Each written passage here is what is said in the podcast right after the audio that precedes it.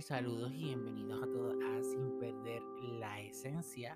Mi nombre es Nakai Pagán, como siempre, y les saludo muy contento y muy tranquilo, ¿verdad? Muy feliz porque sé que, que les está gustando la dinámica de los podcasts y sé que, que, les está gustando, ¿verdad? Ahora con un podcast con una mejor resolución, que, ¿verdad? Con una voz un poco más Eh, una voz más centrada, porque la voz que tenía antes en cuestión de, eh, ¿verdad? Cuando lo grababa con el audífono, pues se escuchaba un poco entrecortada, entonces escuchaba mucho ruido exterior y realmente pues no, no es cómodo escuchar un podcast así, el podcast se supone que se escuche como se está escuchando ahora. Así que estamos muy contentos y muy felices, agradecidos de Dios porque nos ha proveído y nos ha ayudado para obtener este nuevo equipo para hacer podcast. Bien. Eh, en el tema de hoy vamos a estar hablando sobre eh, expectativas y propósitos. Y tú dirás, no, hay expectativas y propósitos, que pues así se va a llamar el tema de hoy. Expectativas y propósitos. Les voy a explicar por qué. Yo les voy a, relatar a ustedes ahora qué fue lo que pasó para mi cumpleaños número 25. Como ustedes saben, recientemente, en eh, marzo 2, yo estuve cumpliendo 25 años. Y lo que pasó para este cumpleaños jamás se me va a olvidar. Eh, porque fue algo que me marcó muy profundo. y tocó una parte muy profunda de mí. Así que se los voy a, relatar. Yo, desde principios de febrero, yo había hecho una, un yo había comprado un paquete de vuelo.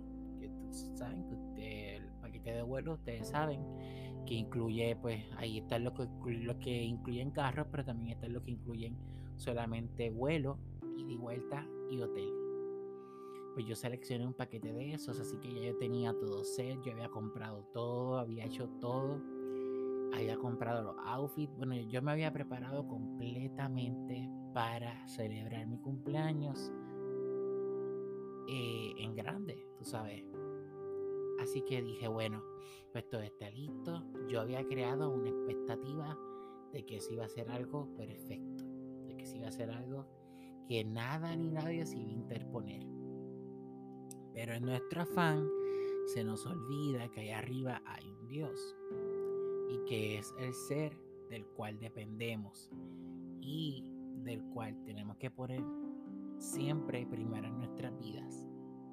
Y aunque yo siempre he tenido a Dios bien presente en mi vida, desde que soy un niño, y lo pongo en todas las cosas que hago, pues en esta ocasión eh, sí lo puse primero, pero como quien dice, no esperé, eh, no, no, no es que esperé una aprobación, sino como que no sentía que eso era algo que él quería para mí ese día.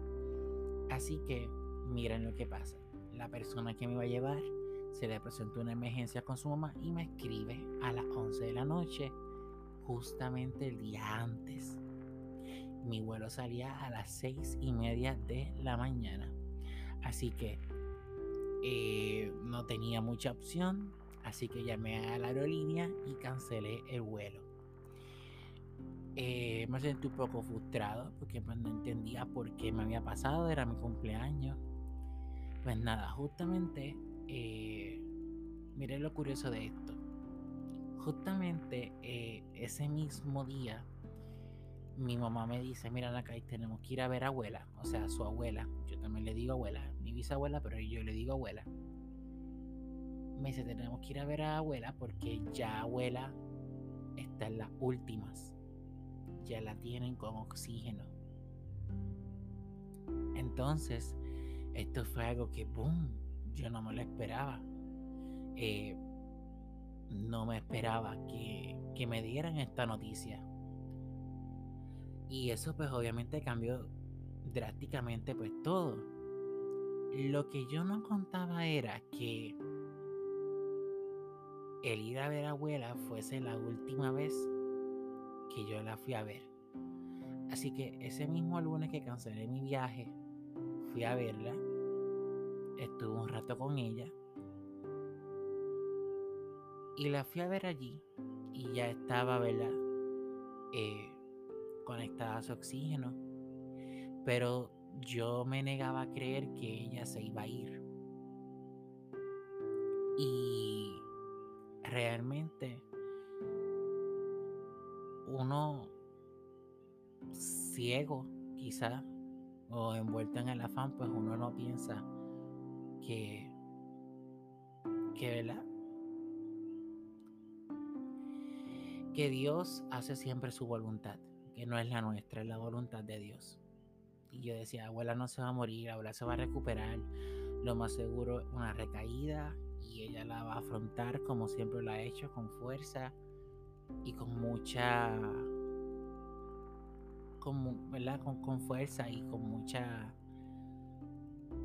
con mucha rigureza como ella siempre lo ha sabido hacer, porque abuela era bien fuerte. Pero ¿qué sucede? Que ninguno de nosotros sabíamos, aunque sí probablemente lo presentíamos, pero ninguno de sus familiares, por lo menos yo y mi mamá, no, no, no imaginábamos que abuela se nos fuera a ir esa misma semana. Así que llega el martes, día de mi cumpleaños, y ese día le digo a mi mami, vámonos. Y ese día pasé todo el día de mi cumpleaños con mi mamá. Por ahí de road trip, disfrutamos, la pasamos súper. Eh, al otro día yo salgo de vacaciones para Mayagüez porque pues me compré un, una estadía eh, de tres días y dos noches en Mayagüez Resort y entonces estaba en Mayagüez Resort haciendo todo lo propio y estaba disfrutando bueno todo iba bien y yo me fui de Mayagüez el sábado y el viernes por la noche me llama mi mamá de que ya mi abuela había fallecido. So que Dios no permitió que yo me fuera para ese viaje porque él quería que yo estuviera con mi abuela los últimos días. Y así fue abuela falleció el viernes en la noche y,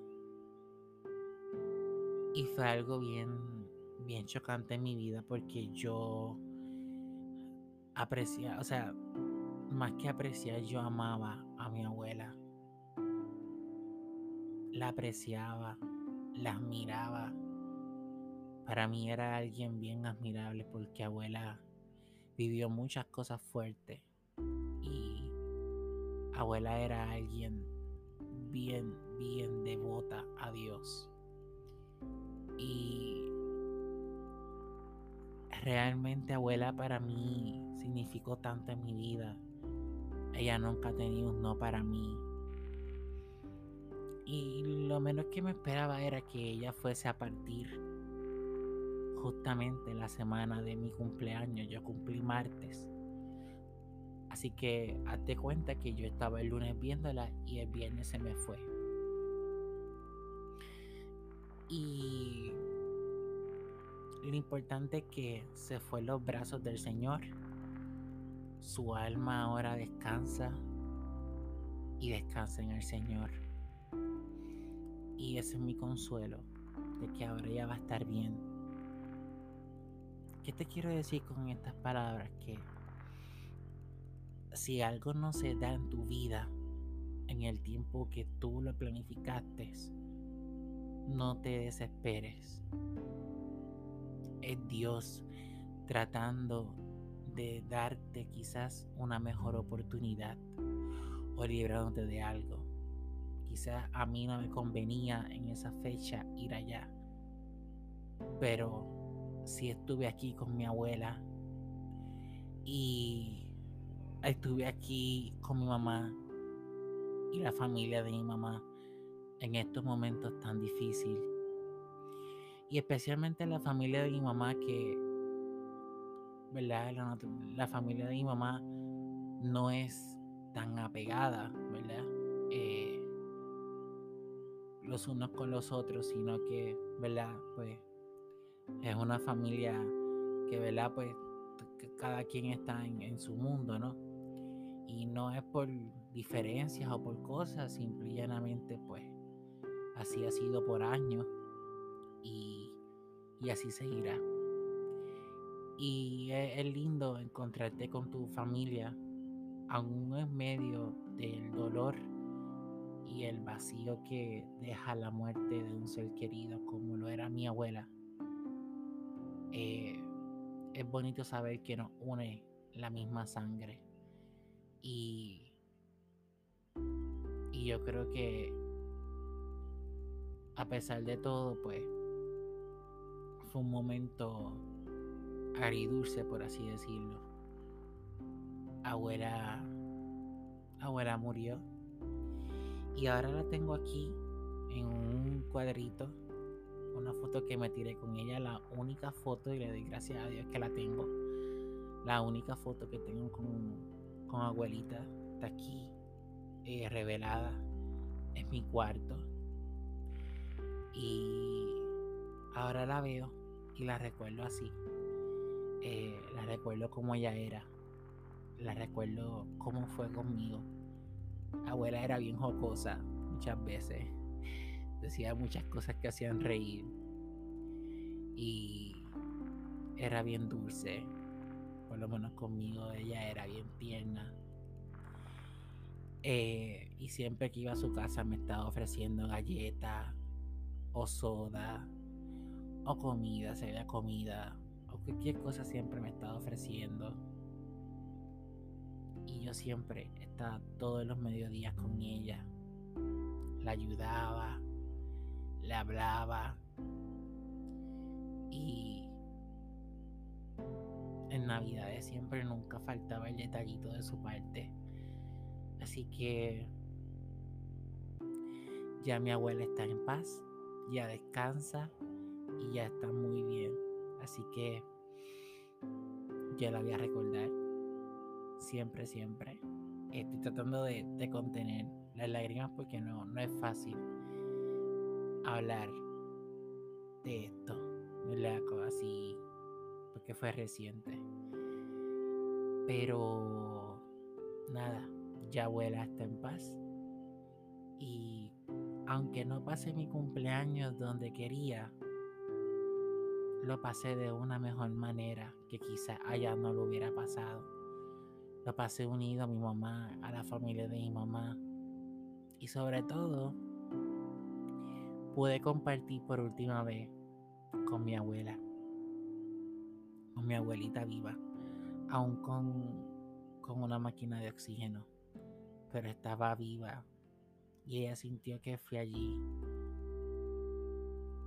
y le di su último besito. Así que nada, pero ya abuela descansa en paz, ya ya está bien.